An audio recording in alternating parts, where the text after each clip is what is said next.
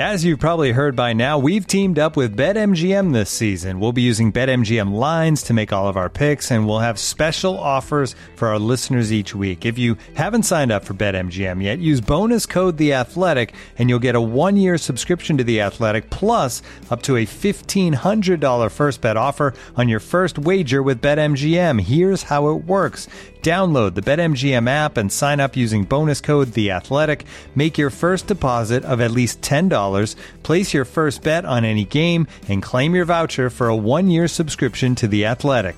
See BetMGM.com for terms. U.S. promotional offers not available in D.C., Mississippi, New York, Nevada, Ontario, or Puerto Rico. Gambling problem? Call 1-800-GAMBLER. Available in the U.S. Call 877-8-HOPE-NY or text HOPE-NY 467-369 in New York. Call 1-800-NEXT-STEP in Arizona. 1-800-327-5050 in Massachusetts. 1-800-BETS-OFF in Iowa. 1-800-270-7117 for confidential help in Michigan. 1-800-981-0023 in Puerto Rico. First bet offer for new customers only in partnership with Kansas Crossing Casino and Hotel.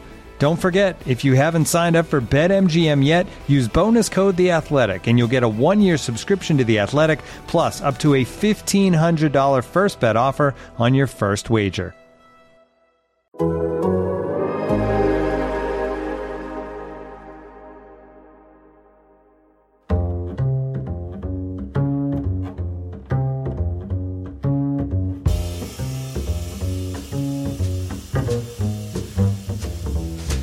Welcome to Allocation Disorder. I am Sam Stejskal. He is Paul Tenorio. We are in San Pedro Sula. Paul, that was wild. Yeah. I mean, what an experience that was, right? I, it was like emotionally taxing. It was fun. It was, you know, there were some nerve wracking moments there. The first half felt perilous, both because of the U.S. performance and because of our pregame meal. I mean, it was altogether an experience. it sure was. Um, the U.S. men's national team, after a window and a wild week that was a bit um, turbulent, to say the least, uh, lacking performance in a 0 0 draw at El Salvador last Thursday, flat effort, really disappointing result in a 1 1 home draw against Canada on Sunday in Nashville, and then the drama of the suspension turned dismissal of Weston McKennie for a violation of team rules. You know, they come out in the first half of this game and get walloped, just absolutely crushed. Just really just a pitiful, pitiful performance. Wasn't pretty. pitiful, Wasn't pretty. awful. But they respond. It felt like they were kind of teetering on the brink, and this could have gone really, really sour. Um, but after the break, they came out. They changed some things. There were some substitutions made, and they they equalized a few minutes into the second half. Took the lead about a half hour later, and then scored two goals late to register a four-one win. And here we are, Paul, three games into qualifying. The U.S. national team, despite all of the angst, um, despite all of the criticism, a, a, good amount of which has come from this very podcast, um, is on five points, is in a three way tie for second in the octagonal, and heads into the next round of qualifying in October. Those three matches in a pretty damn good place. Um, so we're gonna we're gonna keep this show pretty tight. We're gonna try to. It is two thirty in the morning here in Honduras, so um, we both have early flights in the morning. So we don't have a we don't have a ton of time. But we're gonna break down the game. We're gonna break down this window and we're going to look ahead a little bit towards the next one. So, what better place to start? We've sort of we've talked a lot about, a bit about it already. That was a mouthful. Let's start with tonight. You know, um, we mentioned it already. The first half was a mess, and the lineup was confusing. So let's start there. Let's start with the lineup. There was a lot of rotation. Paul, what did you think when you saw it? Walk us through who was in it and what the formation looked like. Yeah, I think when I saw the lineup, I thought, well, first of all, there were a lot of surprises in the in the in the lineup. It wasn't like it was a you know completely expected team, regardless. Excuse me, regardless of formation, right? Like it was definitely filled with some new faces. Um, so I, I first was like, okay, Greg Berhalter is trusting some kids here, you know. He's trusting Ricardo Pepi. He's trusting James Sands. He's trusting George Bello, all guys who had yet to play in this window. That stood out to me. And then the second thing is you and I were sitting there in the press box. We were looking at the lineup and we were saying, okay, you know, we both thought it was going to be a 3 4 2 1 in this game. And we were like, yeah, we can see this being a 3 4 2 1 that we are okay with. We could see, you know, the more idea. Of a, more of a 3 4 1 2, a three five two when the, when the 11 came out. Well, I, yeah, I mean, I guess once it came out, you could kind of see it that way. I, I, I could have, yeah, with, with Sargent playing up top. But either way, we didn't see it as a three four three, and that's kind of where no. things went wrong, right? I mean, that's I don't where, think many people. I don't think many people did. Yeah, and so the game when when they lined up, when they came out, right, and then when they came out to, to start the game, I looked at it and I was like, okay, I don't like this. that's kind of what went through my head. I didn't like Tyler Adams at right back. I didn't like, you know, the idea of a three four three with with Josh Sargent as a winger. I, I felt like that was lacking. That was going to be lacking. I, I've been out on Josh Sargent this whole window. He's going to have to, I don't know what he's going to have to do to kind of win his way back into my heart, right? My belief that he can, that he can impact the game. But I certainly yeah. didn't like him as a winger. And so, you know, I was concerned. However, before I, we go into the first half, I will say, Sam, I thought Sands was going to be just fine, and he was not just fine, and that really impacted the no. first half too. It really did. Um, I echoed everything you said about the formation. You know, it's what we were talking about at the stadium in the press box. And Paul, I remember turning to you and just being like, "This midfield is not. It can't be it. Like Sands and Acosta cannot be it." I don't understand. I, I, I will never understand why he started Adams who's the best midfielder on the team, at right wing back. I don't get it. I know, you know, he said after the game, Berhalter said after the game that DeAndre Yedlin, they didn't feel like he could start because he had logged a bunch of minutes and, you know, a lot of travel, all that. Fine. That's totally cool. Kellyn Acosta can play out there. Maybe he's not as good in that role as Tyler Adams, who has spent a lot of time there for Leipzig over the last couple of years, but that doesn't matter you can't afford to lose Adams in the midfield. And we saw that manifest itself in a huge way in the first half when there were giant gaps. We're talking like 30 yard gaps, like time after time after time between Sands and Acosta and the forward line. And Honduras would turn the U.S. over and they would have a ton of space to just kind of stroll into in midfield. And, and uh, it was just the shape of it, the structure of it was was a mess. The execution was lacking. Um, and I mean, it, frankly, Paul, like we were sitting up there at halftime and we're like, what just happened? Like that was a train. That was a train wreck. Well, let's let's give some of the explanations that Greg Berhalter had for those choices um, before we kind of go further into what we think about those. First, he said yeah. with Tyler Adams playing right back, yes, he alluded or actually he referenced specifically how much Tyler Adams had played as a right wing back with Red Bull Leipzig. They felt very confident and comfortable with him in that position. He felt confident and comfortable in that position. They also felt that Honduras played very narrow defensively, um, and that would allow the wing backs to get into space and to be effective. And so he thought, I'm guessing then, by the fact that he said that, that he felt like that would give Tyler Adams a bigger role on the attacking end of the field. Um, so that was kind of one like idea. A, it's a real overthinking there. Well, that was one idea behind Tyler Adams. The other thing that I thought was really important when we talk about the spacing between the back line and the midfield, and frankly, also the midfield and the attacking line, because there were spacing issues on on both ends. Um, mm-hmm. One thing he alluded to was the fact that the, the back line was not pushing up fast enough. They weren't condensing the field, and then they got stretched essentially. The, the, the field was made really big by Honduras and that created those big pockets of space. And you saw that everywhere. You saw it when the, when the Hondurans picked up the ball defensively and were able to drive forward into space. You saw it when the U.S. kind of panicked or when they had to clear the ball or hit a goal kick and, you know, the Hondurans would win the header.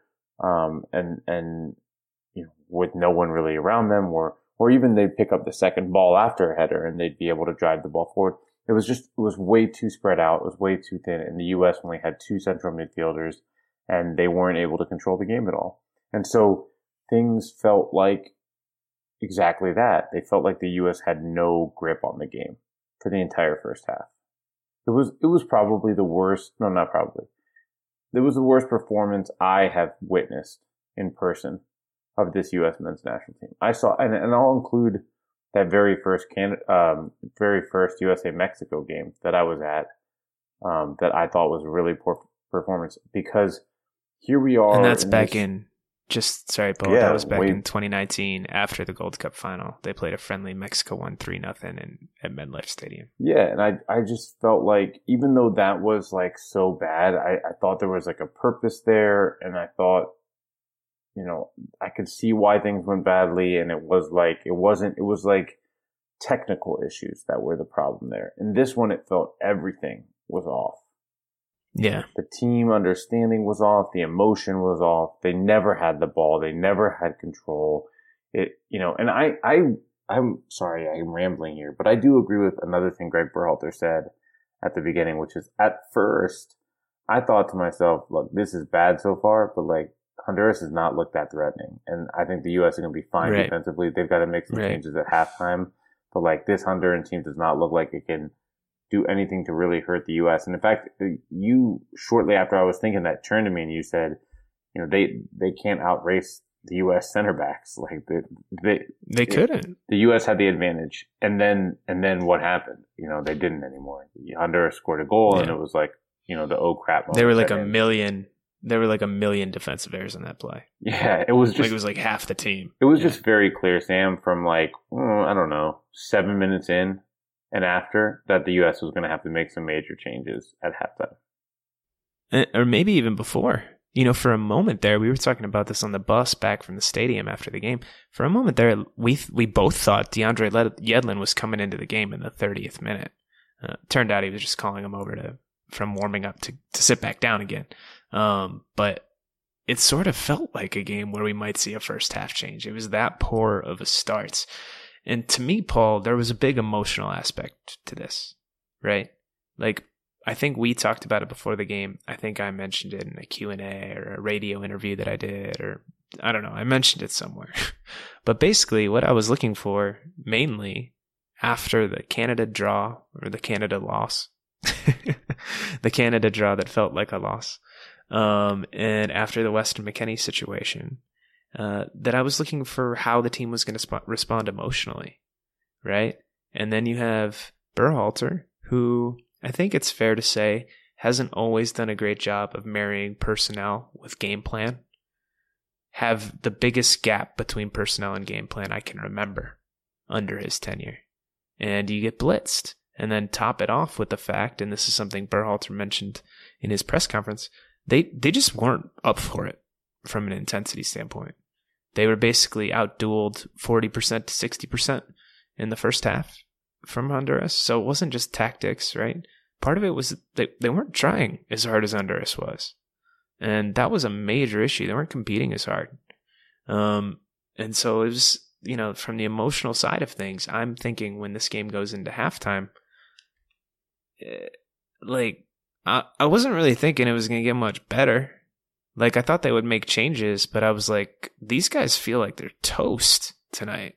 And if you're toast tonight, there would have been there would have been a serious meltdown. And Yeah. maybe that was a bit hasty, but there would have been a serious I meltdown. mean, I agree and I disagree. I, I, I had an idea of some changes I would have done at halftime that I thought could have fixed fixed things. They weren't exactly what Berhalter did. No, we, I think we both were thinking the same thing. Yeah, and and he actually went with different changes. I would have moved Sands. I I would have taken Sands out. I thought he was. I mean, you want to talk about not trying hard? I don't think it was not trying hard. I think that he he kind of mixed up the idea of kind of being calm and and um to to play at kind of his own pace or whatever. And he was just getting Yeah. overwhelmed. He was just getting run. They were running circles around him. He looked like he was like completely in the wrong place. like that he wasn't fit for this international Well, I, I mean, I think that's he's not, not, the most he's not the most mobile guy. No, he's not. But you know what? He was doing that on purpose. I, I really think, and there were moments where he just was like thinking, "I'm going to calm this game down." And in fact, the game it it was uh, it was out of your hands, buddy. You're not calming anything down. You got to get yourself in some good spots defensively. You've got to be aware of the people around you. Anyways, I would have pulled him. I had I had some ideas. I thought that would have fixed it. When I saw the trio that was coming in at halftime, I said to myself, "Okay, maybe I can figure things out. And then we saw they went back to the four three three. We saw Adams was still right back, and you and I both kind of looked mm-hmm. at each mm-hmm. other like, "Is this going to be enough?" I don't know. Hey everybody, Joe Lowry here. Before I let Paul and Sam continue their discussion of the USMNT's 4-1 win over Honduras, I wanted us all to take a quick break to hear from today's wonderful sponsors. This episode is supported by Season 3 of FX's Welcome to Wrexham. Celebrity owners Rob McElhenney and Ryan Reynolds' small town Welsh football club has finally been promoted into League Two after 15 seasons in the National League. Dedicated staff and supporters celebrate the city's return to glory while bracing for the newfound challenges that come with being in a higher division. Will Wrexham AFC stand up to the challenges and rise again into League One? FX is welcome to Wrexham. Catch all new episodes Thursdays on FX. Stream on Hulu. This episode is brought to you by Michelob Ultra, the official beer sponsor of the NBA. Want to get closer to the game than ever before? Michelob Ultra Courtside is giving fans the chance to win exclusive NBA prizes and experiences like official gear, courtside seats to an NBA game, and more. Head over to michelobultra.com slash courtside to learn more. Yes, so just to back it up for a second for anyone that needs a refresh, because I'm most guessing most of the people that listen to this game or listening to the show watched the game. But at half, Brenden Aaronson came in, Sebastian Lletget came in, and Antonee Robinson came in.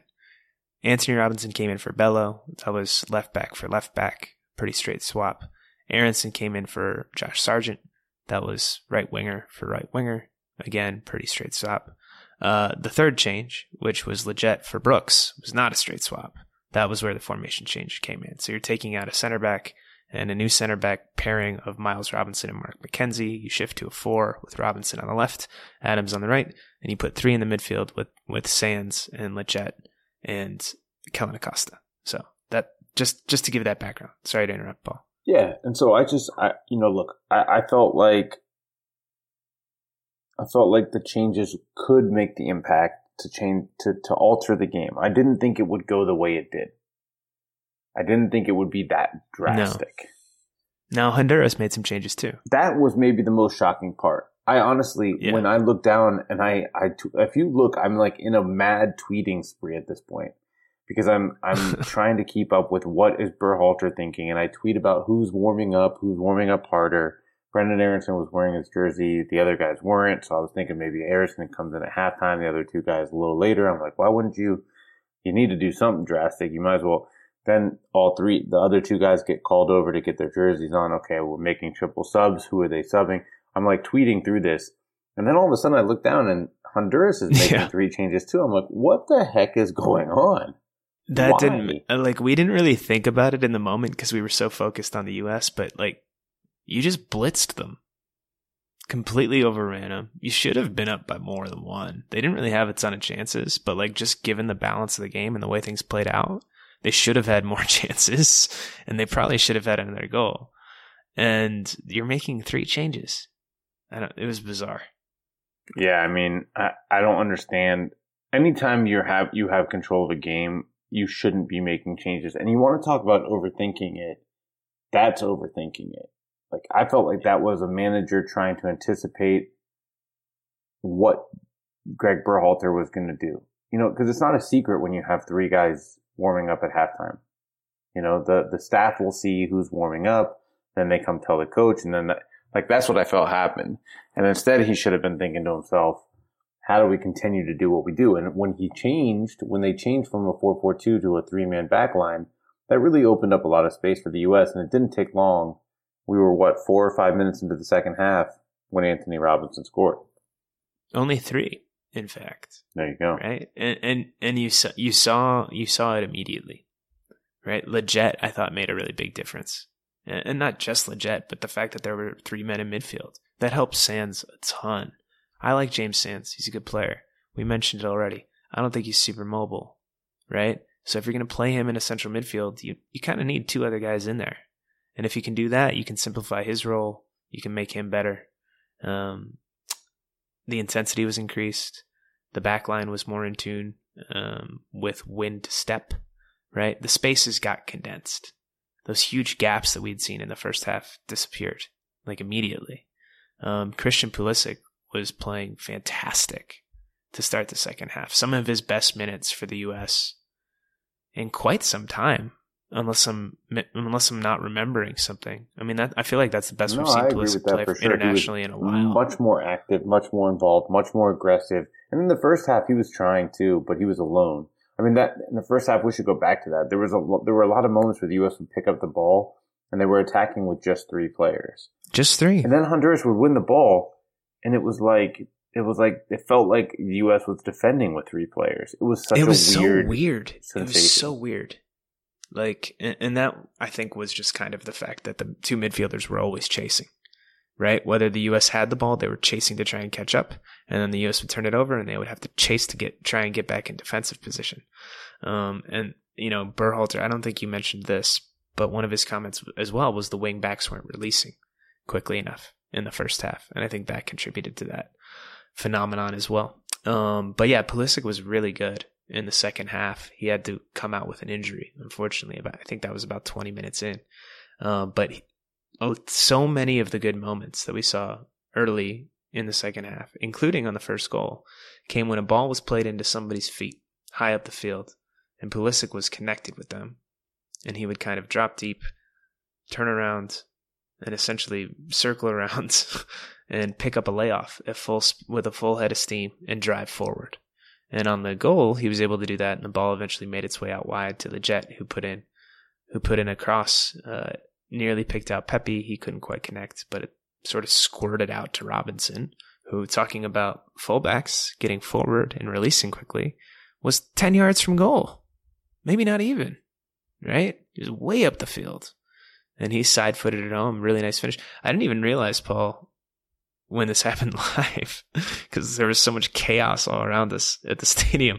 I didn't I didn't realize he did a backflip celebration with that yeah, goal. I, I didn't. I saw him coming down from it, but I thought like it was one of those normal like handspring celebrations or something like that. I I I didn't know until I saw it on Twitter later. I totally missed the celebration. I was well, like to give some context to like the atmosphere is wonderful. Yeah. I loved the stadium, um, but there was no there was no game clock in the stadium, and so no so um, our our friend Michele Forget about forget about monitors or a jumbotron to watch a replay of a goal. Absolutely not. Right. Not There's no a clock. replay. There's no TVs. There's no any of that. And so Michele Giannone from Univision, he had started his um, phone uh, clock stopwatch when the game kicked off. And so anytime anything happened to the game, I would look like over Sam's computer to Michele's phone to write down the minute that it happened. So I the, think I think at one point you were taking notes on the Honduras goal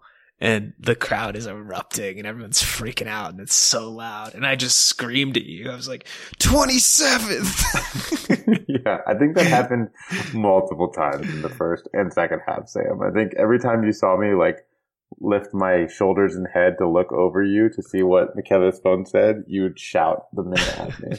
um, especially in the second half when you were, I think, concerned about my math because we were at like, you know, one hour, Yeah. twenty minutes, once and you, were like, once you get past once you get past the hour mark, you got to start doing some addition. And ma- and you don't trust my math. We talked about my math skills, you know, at Should some I? point in Nashville or something. I don't know. No, absolutely not.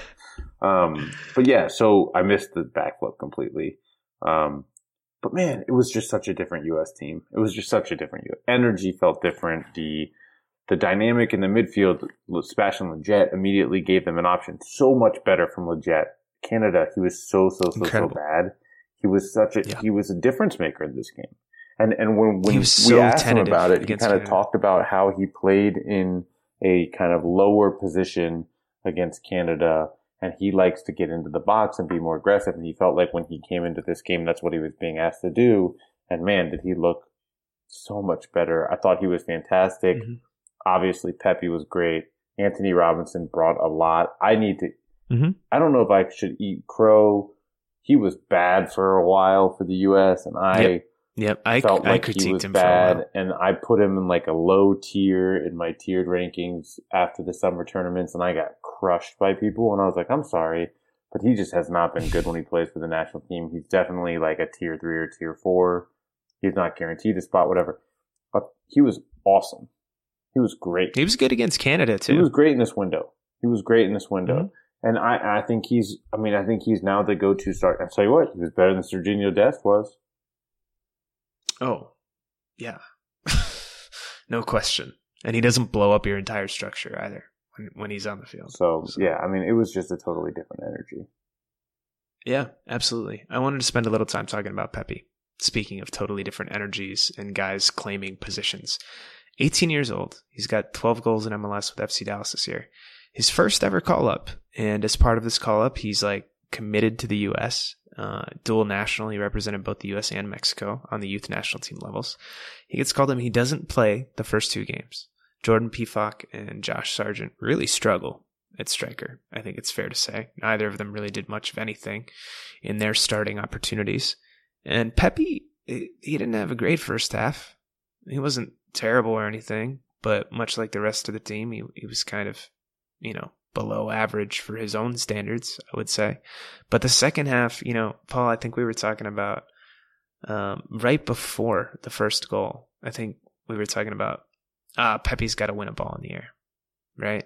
And he was struggling. Honduras had some big center backs. Maynor Figueroa, he's a beast back there, and Pepi is tall, but he's not fully developed yet. He's just a kid still. And that goal, he did a great job of holding up the play and, and getting that move started, like a really good job. Um, and then you saw the header eh, to for the game winner in I think the 76th minute. Um, just kind of textbook. Got on the end of a really nice cross from DeAndre Yedlin and just headed it sort of back where it came a little bit, put it inside the near post across the body of the Honduras keeper. Um, excellent header. Uh, and then he, got himself an assist too um, on Aaronson's goal in the 86th to kind of put it away. He was technically credited with two assists, but the first one we don't like to speak about on the show because it's a joke that it was credited as an assist. um, he was credited as an assist on the Robinson goal, even though he was trying to shoot and just kind of missed. Hey, man, Julian Green was trying to shoot and just kind of missed and scored a girl, goal in the World Cup. So, you know. Well, all right, that's fine. If if Pepi scored a goal on that, then he would have gotten a goal, and that would have counted in the Well, stat he got an assist. He shouldn't counted. be. He shouldn't be given an assist. I don't know what to tell you. Um. Anyway, he was awesome, and he was much better than Pefok or Sargent were in their opportunities, in my opinion. Um, both with his finishing and in the run of play. Um, we've talked on this show about Gyasi Zardes and how he's still, you know, the best striker for the USMNT. And I think Pepi is now right there in that discussion, right? I think those are probably my top two at this moment in time. That can change a lot, but we've been waiting for somebody, Paul, to come up and, and stake a claim for this spot, and no one had done it. And in his first opportunity, in a really difficult environment, as an 18 year old, in his first cap, he was great. And that's awesome. Yeah, for sure. I mean, look, anyone who has a good performance wearing a U.S. jersey who plays the number nine is immediately in the top two of the I depth know. chart. Like, immediately. I mean, basically, if you score goals, if you score like two goals in a row for your club, you're like, call him up. like Gerald. Dike, like banging a couple goals against Martinique, I was like, this guy can never leave the field. you cannot leave the field. And now I'm like, Ricardo Pepi, you were awesome in the second half when the entire team was awesome. You are the starter Yeah. for the remainder of World Cup qualifying. I mean, I mean, I'm not going to go remainder of World Cup qualifying, but he's in the pole position for that first game in he is. October. You, you've got Gyasi Zardes, you've got Ricardo Pepi, two options now that I think you have one guy who's a veteran, and I think Zardes should come right back into this team and, you know, probably right back into the lineup, to be honest, because we learned one thing about this team is they need some veteran leadership. They need some veterans on the field to provide a little bit of balance to the youth. They need some veterans in camp, certainly, to provide a little balance to Yes. the youth. And I think we know now from these triple game windows that you cannot count on one guy to start all three games up top. You cannot count on one guy to start all three games in a window in general. Credit to the guys who did it in this window, Miles Robinson, Tyler Adams, um, for the U.S. But Matt Turner as well. Well, Slightly different though. he doesn't count. I'm sorry. Goalkeepers, get out of here. um, but yeah, I mean, yeah, Pepi's there. And I, I do want to add, Sam, because I'm kind of laughing every time you talk and I'm trying to like be careful too. Like Sam mentioned, it's three in the morning now here in San Pedro Sula. in our hotel, it's nice, but the walls are thin. So both Sam and I are trying to control the volume of our voice. Cause, I mean, I don't know about you, Sam, but I can hear my neighbor snoring, so I know he can probably hear me talking to you. Really? Oh, yeah. Oh, wow. I have an adjoining room. I haven't heard anything from over there. So I don't know. Maybe my walls are thicker. Lucky you.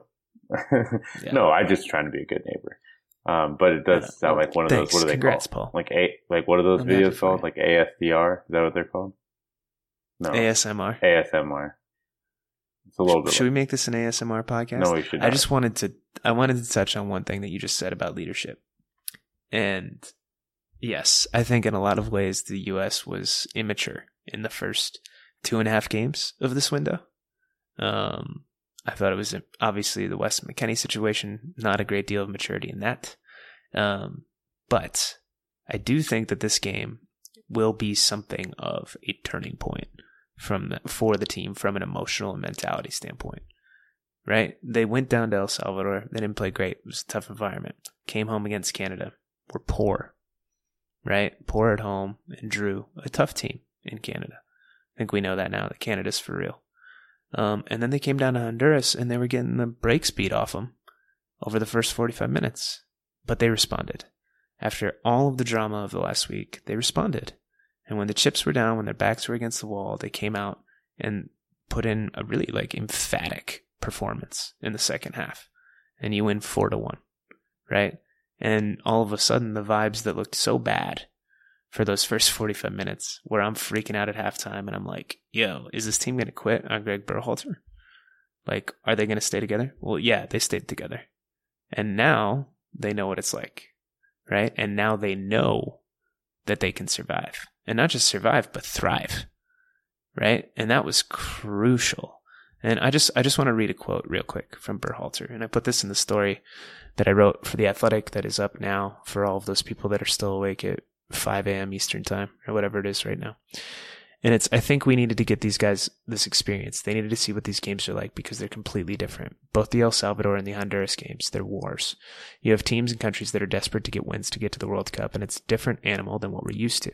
So I think this whole window was great for the group. We really needed it in terms of the eye opening of what this experience actually is. To cap it off with a win was important for the standings, and to come back in the way that we did, you know, the U.S. doesn't come back after giving up a goal too often. But the guys showed their resiliency, showed it like we've shown it many times before. And Paul, I think that's a good spot for us to take a break and come back and talk more about what we thought of this whole window and what comes next. Stay with us. Looking for an assist with your credit card, but can't get a hold of anyone? Luckily, with 24 7 US based live customer service from Discover, everyone has the option to talk to a real person anytime, day or night. Yep, you heard that right. You can talk to a real human in customer service at any time. Sounds like a real game changer if you ask us.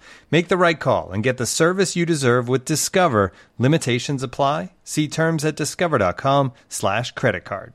This episode is brought to you by Michelob Ultra, the official beer sponsor of the NBA. Want to get closer to the game than ever before? Michelob Ultra Courtside is giving fans the chance to win exclusive NBA prizes and experiences like official gear, courtside seats to an NBA game, and more. Head over to michelobultra.com slash courtside to learn more. Today's episode is brought to you by our old friends Mack Weldon. Wouldn't it be nice if we could have things both ways, like a zero calorie cheeseburger, internet ads in March that weren't just reminders to do your taxes, a dog that never needs walking after midnight when it's cold, a Manchester United that is consistently good instead of their current scattershot approach? Well, we tend to think of clothing as an either or situation as well. People think looking sharp means starchy Oxfords and stiff chinos rather than effortless comfort. But it's possible to have it both ways. Mack Weldon makes timeless apparel with modern performance fabrics for guys who want to look and feel sharp without sacrificing comfort. From their light as air underwear to innovative anti odor tees and versatile yet comfortable pants, Mack Weldon has a full range of clothes that never go out of style. I got a few things recently, including a long sleeve polo, which I love, uh, maybe the most comfortable t shirt, which I also love, and my new favorite sweatpants, the Ace sweatpant. It's exactly what I described above comfort and versatile, but still stylish. It's the type of sweatpant I can wear to pick up my kids from daycare and not think, I'm now wearing sweatpants in public. The other parents will judge me. Now I just think judge away, nerds, because you will never be this comfortable unless you're also wearing a pair, in which case, high five. Mack Weldon is not flashy. It's just classic, always in style, and made from the world's most comfortable performance materials. They're designed to fit both your style and the demands of modern life. So get timeless looks with modern comfort from Mack Weldon. Go to mackweldon.com and get 20% off your first order with promo code TSS. That's M A C K W E L D O N.com, promo code TSS to get 20% off your first order. Thank you to Mack Weldon for sponsoring today's episode. And we are back. Last call here in Honduras. Uh, USMNT coming off a huge 4 1 win in San Pedro Sula um, to cap the window. We mentioned it five points through three games. They're in a three way tie for second with Canada and Panama. Um, good position behind only Mexico, who has seven points. Paul, let's let's zoom out a little bit and let's take a look at this window as a whole. What stood out to you from a from a team perspective for the U.S.? I think what stood out to me was the youth of this team. Again, I think this we we've learned that this is going to be inconsistent that we're not going to see a kind of a, well, maybe we'll see linear progress. Probably not though. There are going to be ups and downs in this team. It's rarely linear. Good, yeah. good performances, bad performances, mo- learning moments. You know, people who are going to go through like actual like learning experiences in World Cup qualifiers. And this is the youngest team to ever play in a World Cup qualifier for the U.S. And Gregg Berhalter said after the game that he felt like it was a team that's three or four years younger than the typical team you have in World Cup qualifying. So yeah, I, that's I, factual. I feel like I learned about that yeah. with this U.S. team. Um, I did want to point out one thing, and I know we're going to go into some quickly about some individuals, but I, I do want to note that I thought it was like you know Christian Pulisic, you said, was very good in the second half. I also thought there was a real leadership moment from him when he got hurt. You know, he came off and he was trying to walk it off and he looked like he was in a lot of pain. And yeah. he tried to run two, three, four times. He couldn't really do it. And he turned to Berhalter and he started walking towards the bench. He walked onto the track. He said something else to Berhalter. Then he turned back and went back onto the grass, ran a couple more times and then decided, and then gave a nod to the doctor and went back onto the field. And he played for like another two or three minutes. And then the moment came where he had to run to get to a pass. Luckily, yeah. the Honduran player stopped and didn't take him out. And in fact, Yeah. the fans wanted him to. The fans recognized Yeah, that if I he mean- got stuck in, that was the end of Christian. And not in a way of like, I want to hurt him, but in a way of all you need to do is just gonna make be, a tackle and he's going to realize he can't play. And instead he Mhm. passed and he had already, he, he went down at that point. But I thought that was a real moment of leader, leadership from Christian. And Christian is not Yeah. a vocal guy. And so No. there have, he has to do it that way. He has to say. Mhm. the stakes are big. I'm trying to play through a lot of pain right now. And it sends a message to the guys. And so that, that stood out to me 100%. Yeah, no, hundred percent. And I thought it was kind of interesting when he came off. You know, Berhalter went to check on him because it happened. That play Paul just described happened right in front of the U.S. bench. He's literally like basically on the sideline. And so Berhalter went over to him when he was on the ground and he's checking on him and he he gets up and Berhalter's walking with him back to the bench and Cristian Roldan- is set to come on and Pulisic makes a point actually. I don't know if you noticed this, Paul. Berhalter's like basically holding his hand and he's just headed back to the bench. And Pulisic is like, no, let's let's take a detour. We're going over here so I can slap hands with Roldan and welcome him into the game. And I thought that was, I mean, it's a small moment, but just to sort of add on to what you just said about leadership, I thought that kind of stood out to me um, as well. Um, speaking of individuals that stood out, who else stood out to you in a good way in a bad way from from this camp? Yeah. I mean, I thought Anthony Robinson was really good in this camp. Mm-hmm. I thought he was one of the best performers for the U.S. team and uh, over the course of the entire thing. Brenden Aaronson, not a great first Yeah. game, very good in the Yeah. second two games. I think he's a really important player for this U.S. team. And you know, I'll go back to uh, Miles Robinson. I thought Miles Robinson and Mhm. Matt Turner both very good throughout the Yeah. window. And then you're lastly, lastly, I'm going to give props to Sebastian Lletget. He was super bad against Canada. I criticized him a lot. We pulled his passing map for one of our notebooks because it was so bad. And he was fantastic tonight. And so I'm going to give him props for that too. How about you, Sam? Yeah.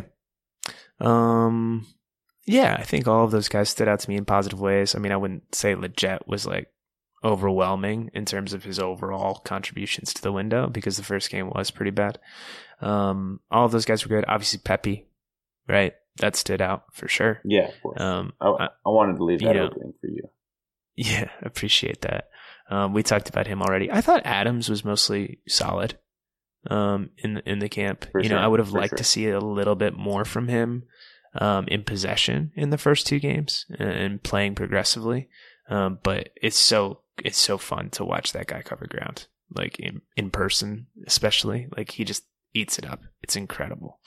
Um, who else? Yeah, that's about it. I think. Am I missing anybody? No, I think that's it. I mean, considering they finished with five points and we just named like seven guys, I think we're good. Yeah. I mean, nothing um, wrong with five then I points, ju- honestly. I actually don't think. I mean, I know we just went. I, I don't No. think five points in the first window. Two games on the road, a game at home against Canada. I actually think five points is perfectly fine. Now Hundred percent. you got to take care of business in October. Yeah, I wanted to. I did want to go the other way on a few guys um, that maybe were a little bit short of expectations. John Brooks is on that list, big time. Um, he was subbed out at half tonight. He looked uh, stuck in the mud. I think is how I would describe it in the Canada game and and in Hunter. It, it was just slow. Yeah, I mean, Like I everything think, was just slow with him. I I think John Brooks against tonight against Honduras, he hasn't really been a great performer on the road in Concacaf. I, I he wasn't think- good. At, he wasn't good the other night. I really, still think either, he's an important player for the U.S. I think he's an important player for the U.S., especially when you play European teams. Um, and I think he's a leader with the group, you know, and I mean, not like a leader, like outspoken. I think that I honestly, I've talked to some people who feel like he's, you know, there are moments where he kind of keeps to himself. He, um, you know, he's not, again, he's not loud. He's not really, you know, that type of guy, but that he kind of just has a, typically a desire that transmits to people around him, um, on the field. And I, I do think he struggled with that specifically in the Canada game. Like I thought that's what was lacking from him. That typical energy you see from him. He looked slow to react. He looked slow Yeah. to understand positioning and he just kind of looked stuck in the mud. um, he was stuck yeah, in the mud. It was almost to the point of disinterest, which is kind of the Yeah, opposite of what I think weird. of with John Brooks. So he's going to need to rebound for sure. You know, I think. Um, Yeah, I, I- no doubt. You know, I don't want to go too much into some of the younger guys that I saw I thought struggled because I think it's a little bit unfair to them. Yeah, I Um, agree. But I think John Brooks is definitely fair game as somebody who who's going to have to be better going forward for the U.S. They need him to perform Yeah. well.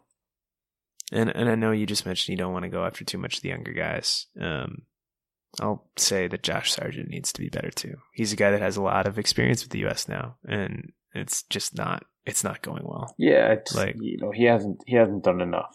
He hasn't done enough in that position to warrant being higher in the depth chart. And and like let's be real, like these are professionals.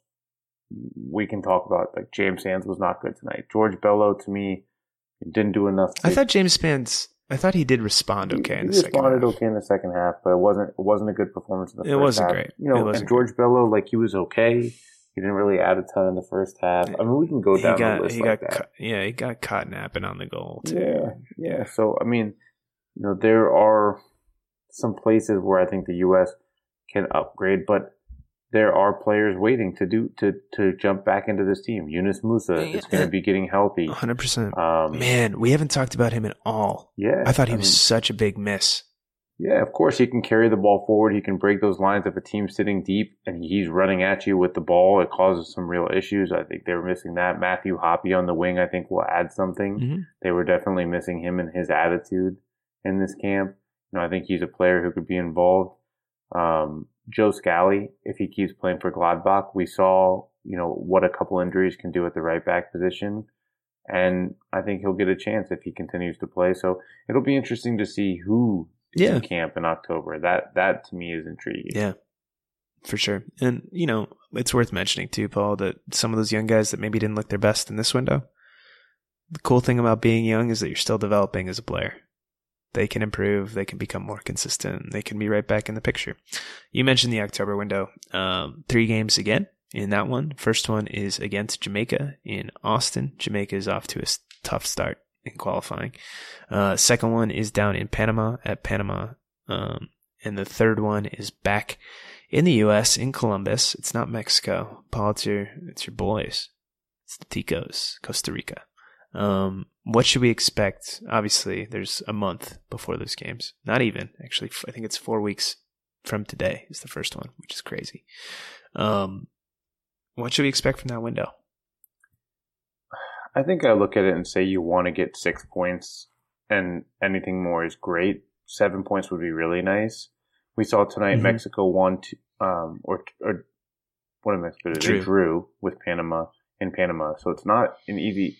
As much as it's an easier quote unquote place to go, it's not super easy. And I do think this was a really tough window the way it's set up for the U.S. to start on the road, then Mhm. come home, and then go back on the road. And they actually started in the U.S. for a couple days of camp, then flew to El Salvador, then flew back to Kansas City, then played in Kansas City, then flew to Honduras. It wasn't an easy window. It was a lot. It was a lot of travel. You're gonna want to do. You're gonna want to really take advantage of the home games, but it's not easy to get a result anywhere in Concacaf. I like the idea of anywhere within six to nine points is fine. Look, if you if you get seven points out of the window in October, you have twelve points through six games. You're averaging two points per game. Yeah, that's not too that's not too shabby. No, it's great. That's great. Even if you get six, you're almost at two points per game. I, I I hesitate, Sam, and I don't know how you feel about this. I hesitate to say the expectation should be nine points. I think we've learned enough about CONCACAF on the road to not say that. I think I think the players in Berhalter will also be hesitating to say that yeah, forward. I don't think we should say it. I think they learned their lesson this time. They, Berhalter said some things. He was like, you know, it's good that we wanted nine points, but maybe we shouldn't have said that. Um, I think the minimum has to be six from the next window. You should win both of those home games, in my opinion. And then, like you said, if you get anything on the road, that's a bonus. Um, the cool thing is, Paul, the result tonight, it means that six is totally cool and it leaves you in a good position. Whereas if you lost tonight, which it looked like it was going to happen for a solid 45 minutes there, then only six in the next one still leaves you a little bit dicey. Um, so that's just kind of the importance of, of this win tonight. And I think that really needs to be driven home. Uh, but yeah, I think overall the U.S. Uh, U.S. is in a good spot, which is a crazy thing to say, considering where that game was at halftime. Yeah, I, de- I definitely. I mean, it was. Uh, people giving me a hard time for calling it a must-win game. It was a must-win game when you pull back and look at the big picture. It, it took a lot of pressure off of a team where the pressure was building and building and building and building and building. And you know, Gregg Berhalter will push back on the idea that it was a must-win game. But if you start to do the math, if you come out of October with eight points, If you st- eight Yeah. points through six games, I, I really think that you're feeling shaky. And I think that the pressure you're, you're feeling shaky, really, but really, that's not really, what must really- win. I don't know. I just feel like it was such an important difference to be at five points in second place versus Mhm. two points in sixth or seventh place. That's a lot. I think three would have three points would have been okay, but um, yes, I do agree with you. It is a massive difference. It's a massive mental difference. They are going into go into the next camp in a much, much, much, much more relaxed mood, and that typically leads to good things. So I think that's important. Anyway, anything else to add, Paul, from this window? no, I'm ready to go home and see my kids. Yeah, And I'm, I, you know, it is crazy the way that this works is that, like you said, we're just a few weeks away from, from doing this all over again. Another three games in seven days for the U.S. Uh, and it's going to, you know, that just shows. I mean, look at the attrition in this window. No Gio, Weston suspended, no Zach Steffen, Sergiño Dest gets hurt. Tim Weah. Christian Pulisic gets hurt. Tim Weah is hurt at the club. So, you know, that's, I think, indicative of, of the grind. And I, I wouldn't actually, I want to say before we sign off, I would not be surprised to see Gregg Berhalter call 28 instead of 26 after the way this went. Neither would I. Um, well, this has been fun, man. It was a wild first window. I'm tired. I'm gonna go to sleep. Uh, Paul, we'll be back next week, I guess, talking about something else. We will. And Probably not national we'll be related. back to being loud and annoying But Yeah. you know, now it's Well, time to grab I'm not a sure I ever stopped. solid two and a half hours of sleep and head to the airport. Yeah. All right. I'll see you in Austin, buddy. Good luck.